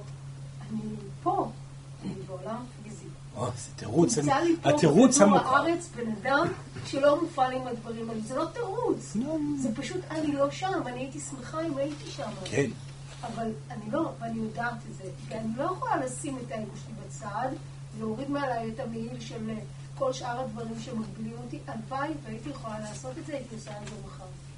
עכשיו, משהו בדברים שאתה אומר, אני מבינה ומקבלת, ומשהו אני גם לא מסוגלת ליישם, כי הוא קצת סטרילי עבורי. כי אני חיה את החיים שלי, ואתה אומר, תראו, אם אתם תעשו ככה וככה וככה, ואיפשהו תסבלו, תסבלו, תסבלו, אם יתעברו עליכם, תעשה לכם איזה סוויץ', תראו איזה יופי, ואז אתם תנשמו לרווחה ויהיה לכם, תבינו את זה פתאום. אז קודם כל, אלוהים הזאת, או שהיא לא רואה טוב, או שהיא לא יודעת איפה אני גרה, או שאני לא יודעת מה, כאילו, חבל לי, מאוד, הייתי שמחה להכיר אותה יותר. לא יודעת מתי זה יקרה היום הזה, אבל אני חשה ככה, ו, ו, וגם בתהליך הזה שאתה שם אותו, הוא תהליך עם ציפייה. שם שם ציפייה בסוף הדרך, אתה אומר, אתם תראו, תסבלו, תסבלו, תסבלו, והנה היא תיתן לכם את הפרס. בסדר. הסורני הולך למחוק את כל הדברים שהיא אומרת בצורה סדרתית, ואולי גם כואבת. אני. אשמח מאוד. בסדר. דבר ראשון, אלוהים לא אחראית על החיים שלכם. כל מה שקורה, אם זה מחלה קשה, אם זה אובדן בחייכם, זה רק אתם. הפסיקו לבקש מאלוהים עזרה. היא לא באמת עוזרת. היא עוזרת רק לאנשים שמתמודדים לבד עם הדברים. אז זה שאתם מאשימים את אלוהים שהיא עושה כך וכך ולא רואה אתכם, זה כבר טעות באיזון שלכם. אני אף פעם לא ביקשתי... אה, הנה היא מבקשת, עכשיו היא ביקשה בקול גדול ואין אף אוזן שתשמע אותה. בסדר? לא, אבל אני זה- אומרת, רגע, לא ילדה, הנה היא אומרת, זה בדיוק מה שהיא אומרת. אלוהים, תראי אותי. אלוהים, ילדה, לא רואה אותך. היא לא יכולה לעשות דבר. אלוהים מעניקה אנרגיה אינסופית של יצירה. אתם מרגישים רע, האנרגיה של היצירה תגיע אליכם ותתגשם כרע. כי אתם מרגישים רע. זה הסיפור. בזה זה מתחיל ובזה זה נגמר. בסדר? עליכם לקבל את זה, כי אם לא, יהיה רק יותר רע. חבל להגיד את זה, אבל זאת האמת. והסורן יודע שקשה לכם מאוד עם העובדה הזאת, אבל סורן יהיה חייב לומר את זה שוב ושוב ושוב. זה נכון מאוד להגיד שאין כאן שום דבר שאפשר לסווג. אדם יכול להיות עם סרטן בחזה היום, ומחר הסרטן ייעלם לו. על ידי עבודה נכונה. על ידי עבודה נכונה. השאלה היא, מהי העבודה הנכונה? וכאן השאלה המשמעותית מאוד, כי זה נכון להגיד, אני בכוח ובהחלטיות הולכת לפתור את הסיווג ששמו עליי. אמרו לי, יש לי סרטן ברגל, אני לא מוכנה לזה. אני אעשה הכל בשביל שזה ישתנה. מצוין, אבל המילה הייתה הכל. וכשמדובר על הכל, מדובר על הטוב ומדובר על הרע. וכאשר אנשים אומרים הכל, הם שוכחים שמדובר על הכל. וכאן סורה מבקש, באהבה גדולה, לכל האנשים שרוצים להחלים, אל תתעלמו מהצד שגורם לכם למחלה. המחלה שלכם נוצרת בגלל הרגשה שאתם נמצאים בה. המחלה שלכם מיוצרת לא רק בגלל שאתם לא מאמינים באור. היא מיוצרת, וזאת הטעות הגדולה. הרבה אנשים רוחניים רכבו לעבר האור בפתרון בניסיון לפתור את המחלה, וכלום לא קורה מזה. כלום לא קורה מזה. אור לבד לא פותר. ההבעה הרגשית של הכאב חייבת להיות. כל החלמה מגיעה עם הבעה רגשית קשה. לכן, כל עוד אתם יכולים להתקדם אל עבר האור, תתקדמו. אין בעיה עם זה. קחו את עצמכם, תבחרו לשנות גישה, תבחרו לפעול חזק לעבר איזון, שיפור והחלמה. כשתגיע החומה תזכרו את המילים של סורן. זה הזמן להתעכב עם הכאב. תביעו, ועדיף כמה שיותר מהר, עדיף במקביל. האמת שהכי טוב זה במקביל. לבחור, להתקדם, לקבל ריפוי, לבחור, לנשום עמוק יותר, לחוות את החיים בצורה טובה יותר, במקביל להתמודד עם הכאב עצמו, עם הרגש שממנו אתם מפחדים, שהוא יצר את המחלה. הוא יצר את המחלה. לא חוסר המודעות לאור. מעטים הם המקרים שחוסר המודעות לאור היא זאת שיוצרת מחלה. מחלה נוצרת מרגש פנימי כואב שאיננו מטופל. ואדם שלא יטפל ולא יביע את הרגש עצמו, לא יוכל להחלים ילדים יקרים. ואין ספק שמחלות בימים האלו זה כלי מצוין לניקיון רגשי. כי כאשר אתם חולים, או לכעס, או לעצב, או לפחד, תביעו אותו. תחוו את החוויה, אל תתעלמו מזה. אל תגידו אני הולך לחיות אם יש כאן סכנת חיים. תחוו את האפשרות שכן, או משהו רע עלול לקרות. סורן אמר את זה בעבר ומבטיח לכם, אם אתם תקבלו את האפשרות הרעה, ברוב הסיכויים כבר יהיה שינוי מאוד גדול בגוף שלכם. אם מדובר על מחלה. אדם ש, שמקבל את הסיכוי שהוא הולך למות כאשר הוא חולה סרטן ומסתכל על, על הדברים ומתחיל להשתנות למען הזמן הקצר שנותר לו בשינויים מאוד גדולים בחייו, מפסיק לדאוג, מתחיל להביע את עצמו, מתחיל ליהנות ממיניות, מתחיל ליהנות מזוגיות, מתחיל ליהנות מהילדים, מתחיל ליהנות מהחיים ופותר את הפחדים שעד כה מנעו את זה ומביע אותם ו- ו- ומתעסק בהם ובוחר באור, נכון, אך עם זאת מתמודד עם הרגשות שיצרו את המחלה מגיע לעבר ריפוי. הגיע הזמן שאתם תחיו בעולם האמיתי. הפסיקו להיות רוחניים, רכרוכיים. הפסיקו לתלות את הכל באור. האור הוא לא הכל. אתם יודעים את זה. מפה ועד מחר יכול להיות ישות שתעביר דרככם, או לא ישות, מטפל נבחר, שירפא אתכם בעזרת מגע של הידיים. אם אין פה בפנים בתוככם את הפתרון הרגשי שאתם צריכים להחזיק בידיים למען הריפוי, שום דבר לא יעזור. במיוחד לא בתקופה הנשית. מפחיד מאוד לגעת בכאב, מפחיד מאוד לגעת ברגשות העצומים של הסבל. אין לכם ברירה. לא משנה איפה אתם בחייכם, אין לכם ברירה. כי זאת הדרך היחידה להיות שלמים. לא מושלמים, שלמים. רק אם תדעו איך להתמודד עם הפחדים הגדולים ביותר שלכם. סורן מקווה שהדברים יחדרו. כן, בבקשה. כן. רק איזושהי הבהרה, אני פתאום קצת מבולבלת. סורן אומר אה, שהרגש יוצר מציאות. כן. וגם שאם יש רגשות כואבים ושל סבל, לחוות אותם. נכון. ואז הרגש הזה ייצור מציאות, אני קצת מבולבלת. אה, מאוד פשוט. רגש יוצר מציאות כאשר הוא נמצא בגרעין יצירת המציאות. מקלט השמש שלכם לרוב, או במרכז יותר למטה באזור הבטן התחתונה.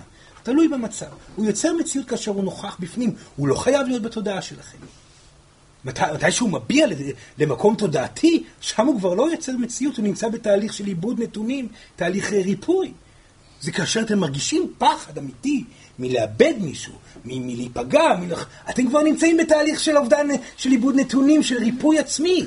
המקום הבעייתי הוא מקום שאדם יודע, אני מפחד, אבל אני לא נוגע בזה, עדיף לא לפחד. בוא נלך לרקוד ריקודים יפים, בוא נלך לסדנת זוגיות, בוא נלך לעמוד על רגל אחת, בוא נלך לאיזה מקום, משהו. העיקר לא להתמודד עם הדבר הזה שאני יודע שפה בפנים יושב וצועק, הצילו, תנו לי להתבטא. זה רק רגש. הרגש כאשר הוא יצא החוצה, תהיה החלמה. ריפוי עצמי, אוי ואבוי. ריפוי עצמי, אי אפשר לרפא אתכם, אלא אם אתם עושים תהליך רגשי. אוי ואבוי, זאתי האמת. בכל תחום, בכל בכל תחום. סורן יכול לדבר מפה עד מחר, כל הישויות יגיעו מפה עד מחר, אתם יכולים לנסות לרפא וכן יהיו הצלחות אה, מדי פעם אם תנסו לרפא ותגיעו לאדם שכן יכול לעבור תהליך רגשי מסוים. בהחלט יכול לקרות, אבל האחריות היא של אותו מטופל, מה הוא יעשה. עם המידע שסורן נותן, סורן לא יכול לבוא ולדחוף אתכם בחייכם. האמינו לסורן הוא מלווה כמעט, בחדר הזה כמעט את כל הנוכחים פה, ומי שהגיע מפה והלאה סורן יתחיל להיכנס גם אליו אה, לחיים. אם תרצו בזה כמובן.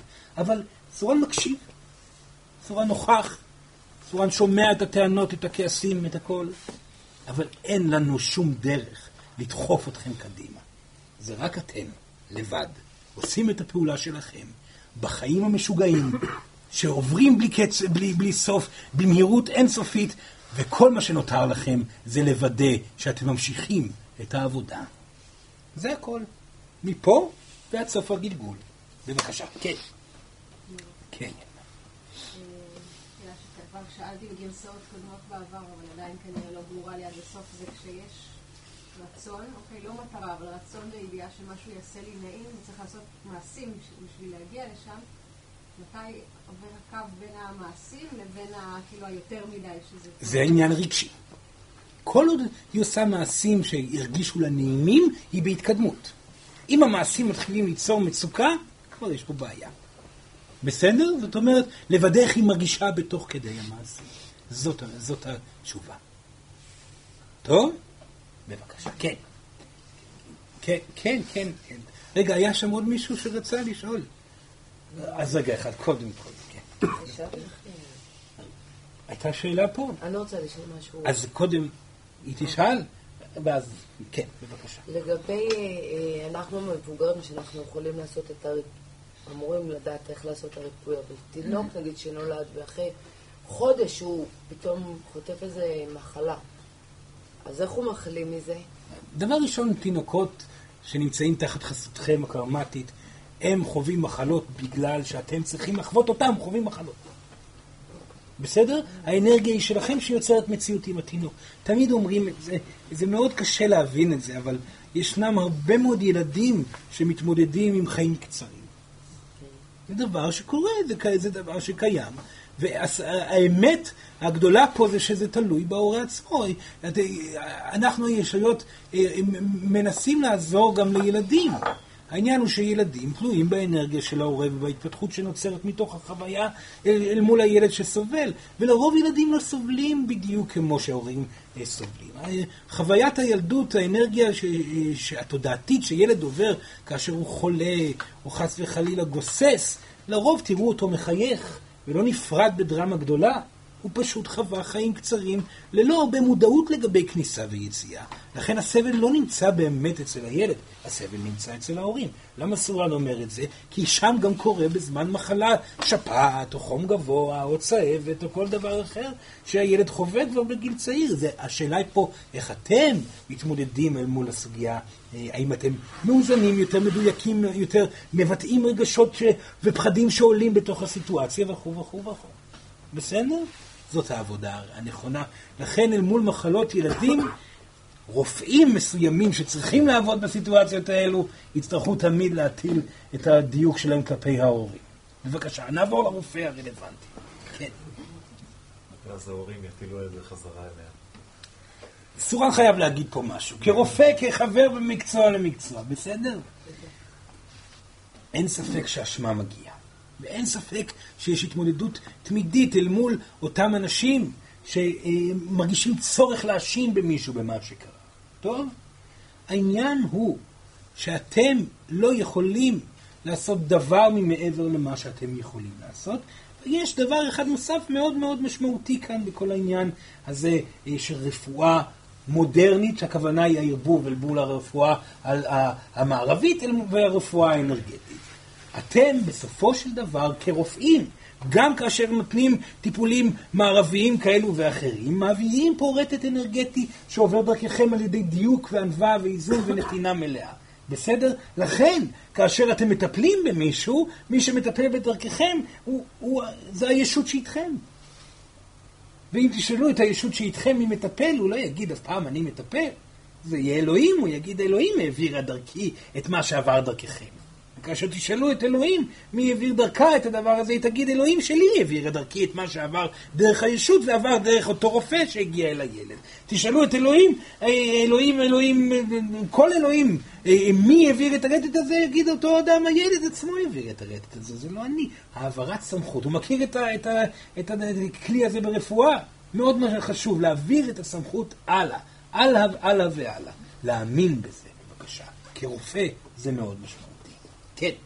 לא רק כבריחה מבעיות. כן. אני מרגיש את זה, אבל זה עדיין לא... זה עדיין לא... בוא נגיד שלהגיד את זה יותר מדי בשבילי ירגיש סוג של הסרת אחריות. אז הוא לא יסיר אחריות באיכות שלו, אבל הוא יהיה כנה עם האמת, הוא עשה כל מה שהוא יכל. הוא עשה כל מה שהוא יכל. כל עוד עשיתם כל מה שאתם יכולים, אתם נקיים מאשמה. ואם הייתה טעות, תלמדו את הטעות. גם זה משמעותי, זה גם כן לעשות כל מה שאתם יכולים. כן, בבקשה. תודה, לא התכוונתי לשאול את זה, אבל תודה. כן, בבקשה. כן, כן.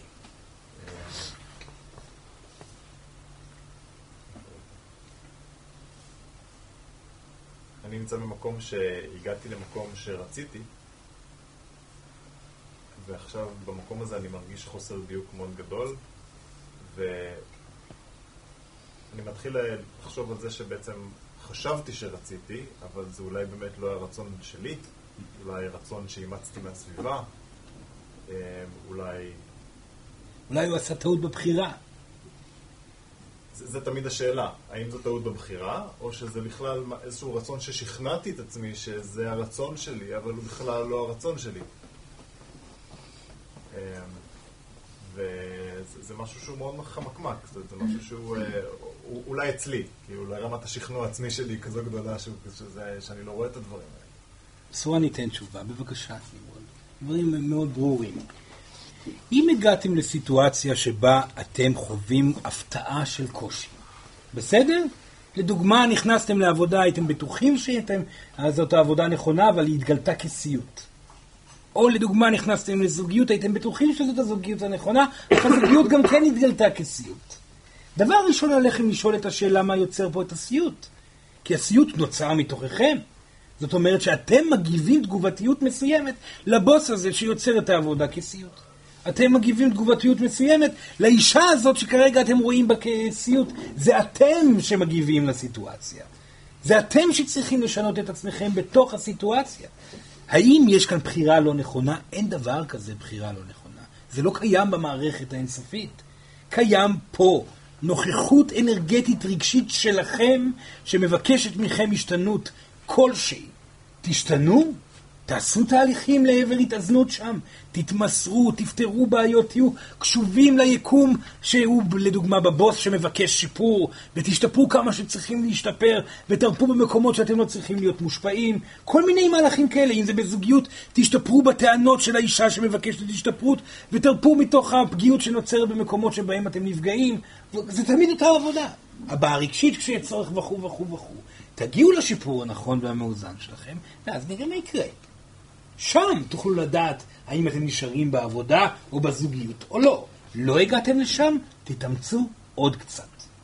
חבל לעבור חוויה כמעט עד הסוף ולצאת מוקדם מדי.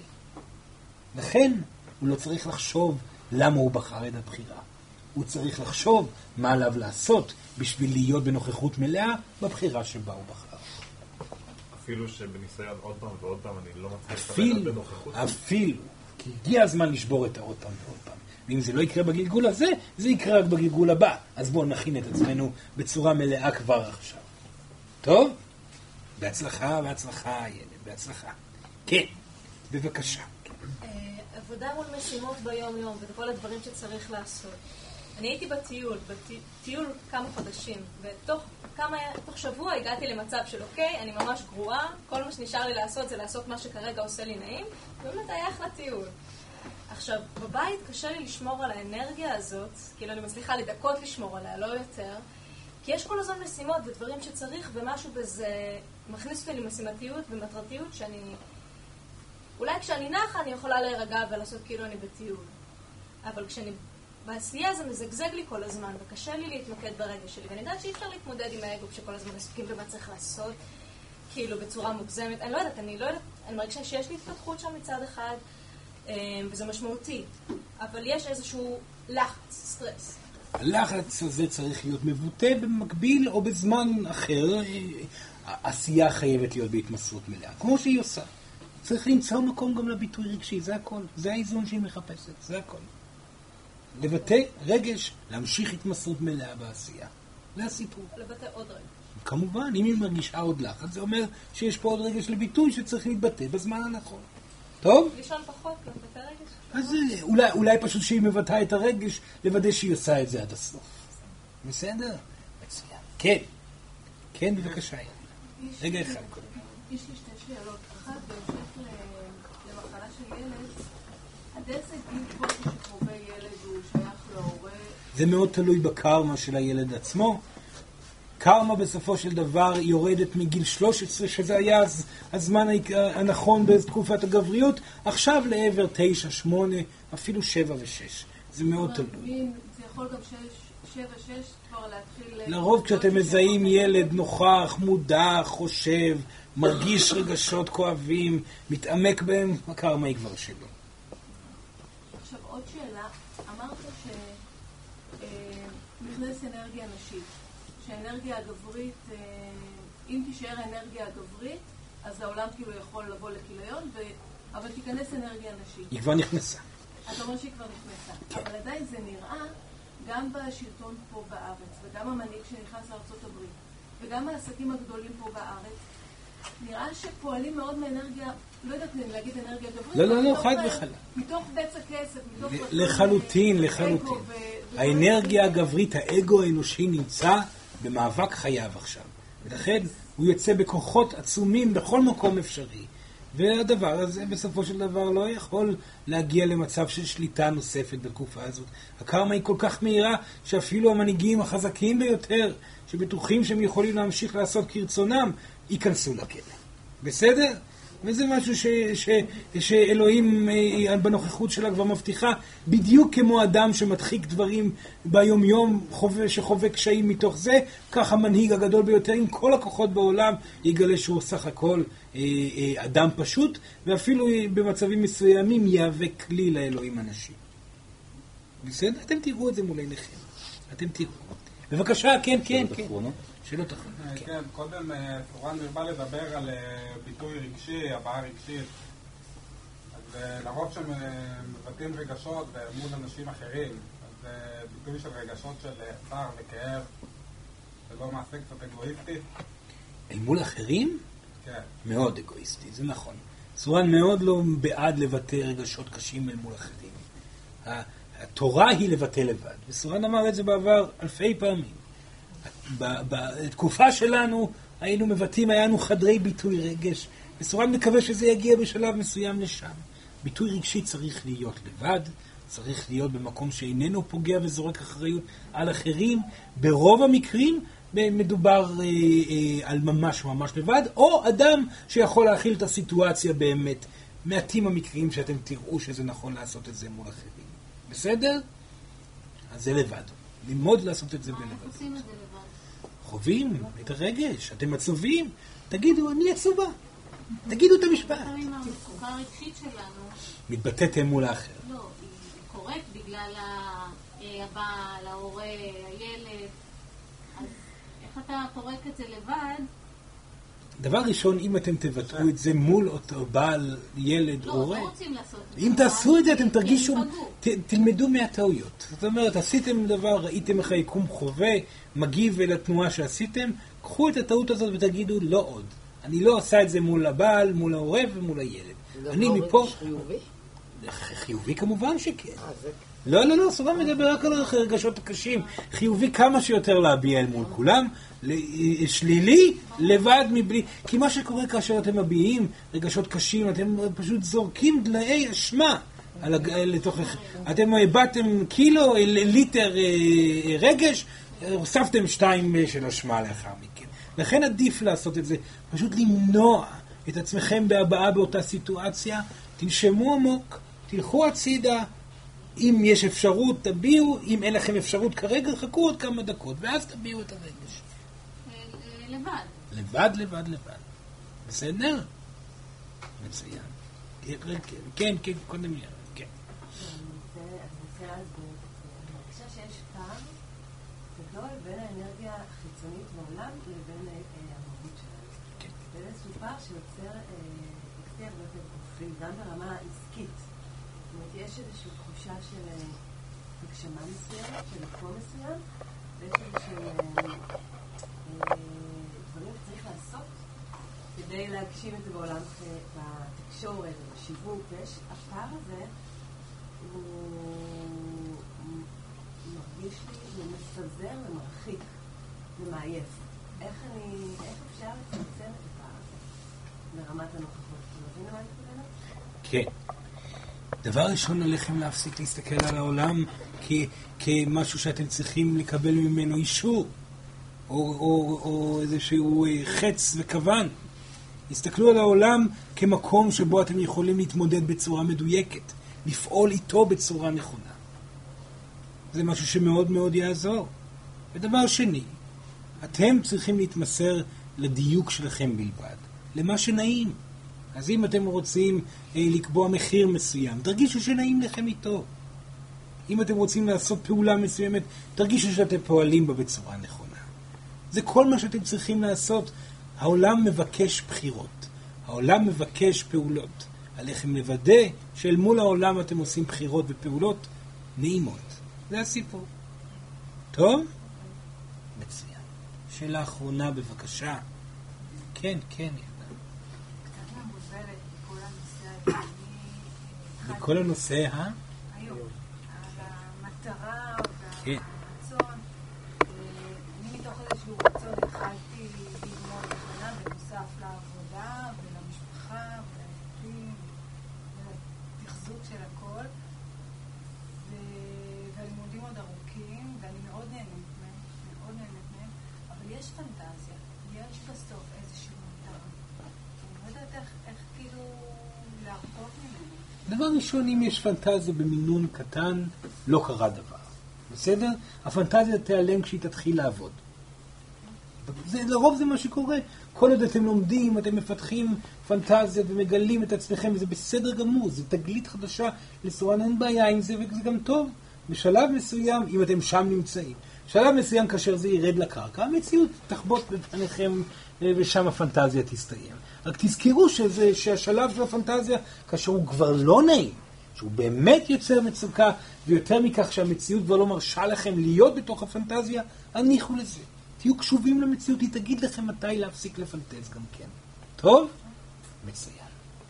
זו שאלה באמת באמת אחרונה, בבקשה. כן. יש לי שתיים, אולי רק מנהל אחד, אבל כן. אחד זה איך אתה מציע להתמודד עם אשמה? אשמה, להרגיש אשמה. כאילו, אה, להביע, דבר ראשון, אם יש סיבה אמיתית לכך שאתם אשמים, תוודאו שאתם לא חוזרים על הטעות שלמדתם, ודבר שני, אומרים סליחה, למרות שהאדם השני לא יקבל. עשו הכל בשביל להרגיש לא אשמים. תשתנו, תאמרו את הדברים, תצטערו, תבכו וכו' וכו'. דבר שני, אם אתם מרגישים אשמה כי עשיתם משהו נורא, קבלו עליכם את העונשים הגדולים ביותר. זה נורא בפנים, בתוך עצמכם. אני אפוטר מהעבודה, מגיע לי. אני אכנס לכלא, מגיע לי. לא יהיה לי חיים, מגיע לי. מגיע לי להיות בכלא כל החיים, מגיע לי למות ממחלה. תנו לעצמכם להביע את האשמה ולהרגיש את הכאב עד הסוף, תפסיקו לפחד מזה. זה עניין כמותי, ברוב המקרים החוויה של האשמה היא הרבה יותר גדולה אל מול מה שכבר עשיתם. תנו לעצמכם להביע את הרגש עד סופו. שם לאט לאט תהיה התאזנות, והמציאות תביע שלא קרה יותר מדי. האדם לא נפגע מכם באותה צורה, או אפילו אמר תודה על כך שעזרתם לו, ובאמת האשמה היא לא כולה עליכם.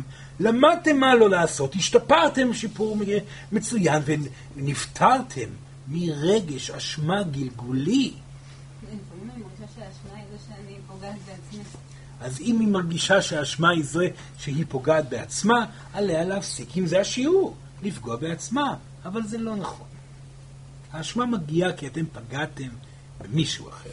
האשמה מגיעה כי אתם זיהיתם טעות שעשיתם, ואתם לא יכולים להכיל את הטעות הזאת יותר. בסדר? תנו לאשמה להתבטא. הכל עניין כמותי. אפילו שאנשים יגידו לכם, למה אתם מרגישים כל כך אשמים? מדוע אתם עושים סיפור גדול? אמרו להם, שקט. אני אשמה. אני רוצה להרגיש אש- אשמה, אני רוצה לעבור תהליך רגשי עם כל האשמה הזאת, כי אני לא רוצה לחלות במחלה. אני לא רוצה שהאשמה הזאת תיצור לי מציאות קשה יותר, לכן אני מביעה אותה, חושבת עליה, בוכה אותה, מוטרדת ממנה, ואם אתם לא יכולים להכיל את זה, לכו מפה בבקשה. גם לא ביקשתי שתכילו את זה. אני אעבור את התהליך של האשמה כולו לבד, ואני אגיע למצב שהרגש האינסופי הזה שמתבטא ממני ישתחרר ויהיה משוחררת ממנו. כל הדברים שאתם אומרים שהם צודקים ואתם מנסים לשכנע אותי שאני לא אשמה, אני לא יכולה להכיל אותו עכשיו, אני אשמה. כך זה כלפי כל רגש. כל רגש שמפריע לכם לחוות את המציאות כמו שהיא, שהיא טובה יותר, תנו לו להיות מובע והחליטו להחזיק אותו בצורה מלאה. אתם עצובים, אתם כואבים על אבל שלא קרה עדיין. משום מה אתם לא מצליחים להוציא מהראש את הסיכוי שילדיכם הולך להיעלם מהעולם הזה, משום סיבה הגיונית. לכו על זה עד הסוף. אל תספרו את זה להורים ולא לאף אחד שאתם עכשיו עוברים תהליך אבל. הבעת הרגש לא תיצור מציאות. הפוך, כאשר, סורן אמר את זה קודם, אם הרגש נמצא פה ולא נמצא בתהליך של עיבוד, ככה סיכוי גדול יותר שמשהו רע יקרה לילדיכם. העליתם את זה למעלה, התחלתם להביע, אל תעשו את זה מול אחרים, לא צריך לדעת שאתם מתעסקים בגיהנום הגדול ביותר עלי אדמות. תנו לרגש להתבטא, להתבטא, להתבטא, להתבטא, עד שהאמת תהיה ברורה, וכל הנפח הרגשי הזה שאתם פוחדים ממנו, ישתחרר ממכם החוצה. זאת המטרה. אל תפחדו מהדמיון שלכם, הוא לא יוצר מציאות. הרגש שנמצא פה בפנים ולא עובר תהליך של הבאה, הוא יוצר מציאות. לכן אם ישנה מועקה, חתרו אחריה. איפה היא? מה היא? האם יש כאן התמודדות חדשה? אם לא הצלחתם לעשות את זה לפני והגיעה מציאות לחבוט בפרצופכם לגבי אותה מועקה שיצרה אותה, תתפסו אותה בידיים. הנה, קרה פה משהו. מה זה מסמל אצלי בפנים? אשמה? שנאה עצמית? חוסר אמונה, או כל דבר אחר, או כעס גדול. הנה, אני מבינה, מבין את הסיטואציה, זה הרגש שרוצה להתבטא, קפצתי ראש פנימה, בואו נתחיל להביע אותו, בואו נראה על מה מדובר. זה נראה כמעט בלתי אפשרי. סורן יודע, בבקשה, זה נראה בלתי אפשרי. זה אפשרי, אתם חייבים. זה ריפוי. בשביל זה באתם הנה. לא רק לחוות את הטוב שמגיע מתוך התהליך. באתם הנה להיות מספיק עוצמתיים להתמודד אל מול הרגשות שאתם לא מרגישים שאתם יכולים להתמודד איתם. וכולכם בנויים למען התהליך הזה. וזה נראה איום ונורא, איך אני אצליח? אתם תצליחו. אלו הם רק רגשות. תביעו אותם, ותדעו מתי להפסיק. תביעו אותם כשאפשר, ורק כשאפשר. ואם עכשיו יש ילד לידכם, תשכחו מהמהלך. ואם הגיע הבן זוג או הבת זוג, תתמסרו לזוגיות. ואם הגיע מצב שבו אתם צריכים לטפל במישהו, או לעזור למישהו, או לבנות למשהו, או ליצור משהו, תשכחו מהבעה הרגשית. אבל כשאתם לבד, והרגש מטפס, והמציאות אומרת, תביע את הרגש, התחילו להביע, ותעזרו בעזרת הדמיון. עוד ועוד ועוד ועוד, ואז מגיע האיזון. הבעה רגשית והתמודדות יומיומית. וזה לא כל הזמן, זה יהיה שבוע אחד של הבעה רגשית אינטנסיבית תוך כדי התמודדות, ואז פתאום חלום ושלווה והנאה שלא חלמתם שאתם תחוו עוד לפני, אתם לא תאמינו איך אתם מרגישים את החיים עד שיגיע הדבר הבא, והוא יגיע בביטחון. הוא חייב להגיע, לכן תהנו מהשלווה שלכם, כי עוד מעט יבוא כאן פחד חדש, אם זה על ידי מציאות שתגיד, הנה הגעתי הפחד, או אם זה פשוט הרגש שיעלה ודמיון שמחשבה נוראית על כך וכך וכך וכך. תנו לרגש לטפס, לעלות, עשו תהליך. כשאתם יכולים, כשהילד מגיע, הזוגיות, העבודה, היצירה, הנתינה, עזבו את זה עד השלב שבו אתם יכולים לעשות את זה שוב. וכך תעברו את המשבר הרגשי יותר ויותר מהר באינטנסיביות ובריפוי יותר מהר. וכך תחוו גן עדן יותר ויותר רחב בעודכם פה בחיים הפיזיים. אלוהים שבשמיים, בבקשה תגרמי להם להבין. זה כל מה שאנחנו מבקשים. תבינו את המילים הללו. בזה טמון הכל, זאת הבטחה. זאת הבטחה מלב גדול של ישויות שעברו בדיוק מה שאתם עוברים. אל תפחדו מהמהלך הזה. אנחנו מבקשים מכם, תנסו, פשוט תנסו.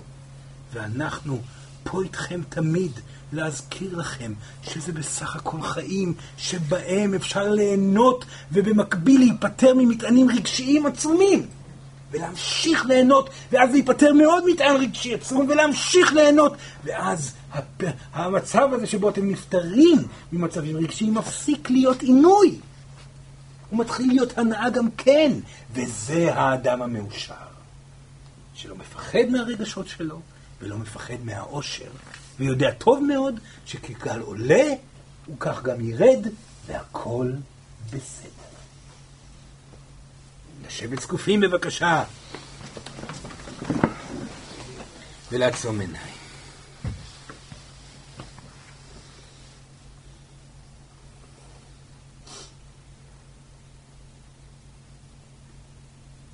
שלוש שאיפות עמוקות. שאיפה ראשונה.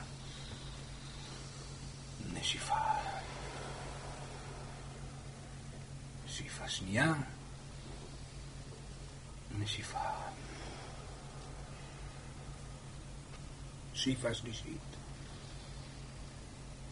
נשיפה.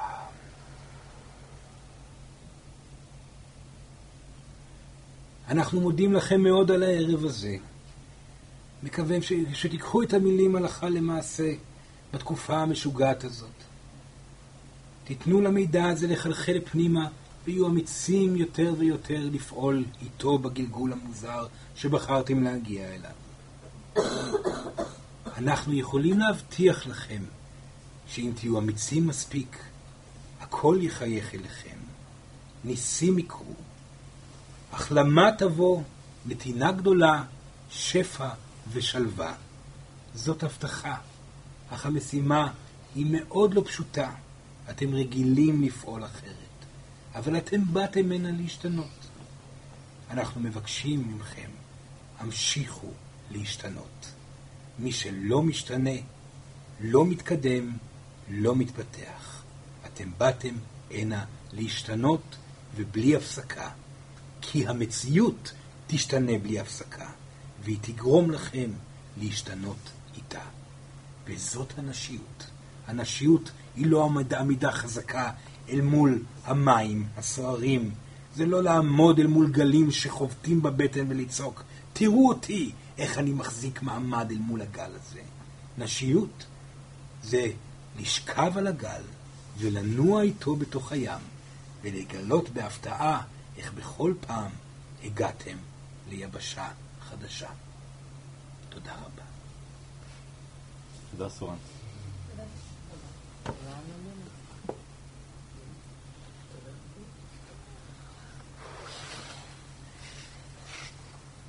אוי, תודה. רגע, שנייה, שנייה אחת. וואו, אתם בסדר?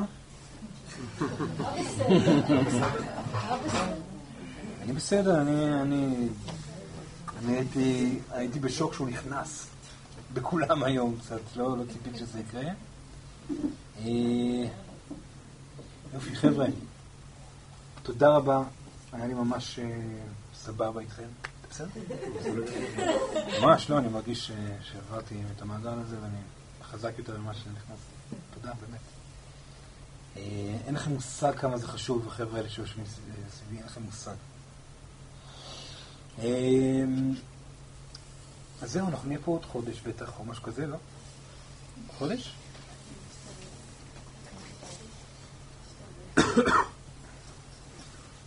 אתה בסדר, אחי? כן, לא... ההקלטה תעלה לרשת ואפשר למצוא אותה בקבוצת פייסבוק מעגלי תקשור עם סורן. יופי, אנשים, אז נשמח אם תעזרו לנו לסדר פה, ואנחנו ניפגש עוד חודש כנראה, משהו כזה, ואני אודיע מתי, כמובן ברגע האחרון, ממש לפני המעגל. טוב? יאללה, יש לכם בכיף. גדול, גדול, גדול.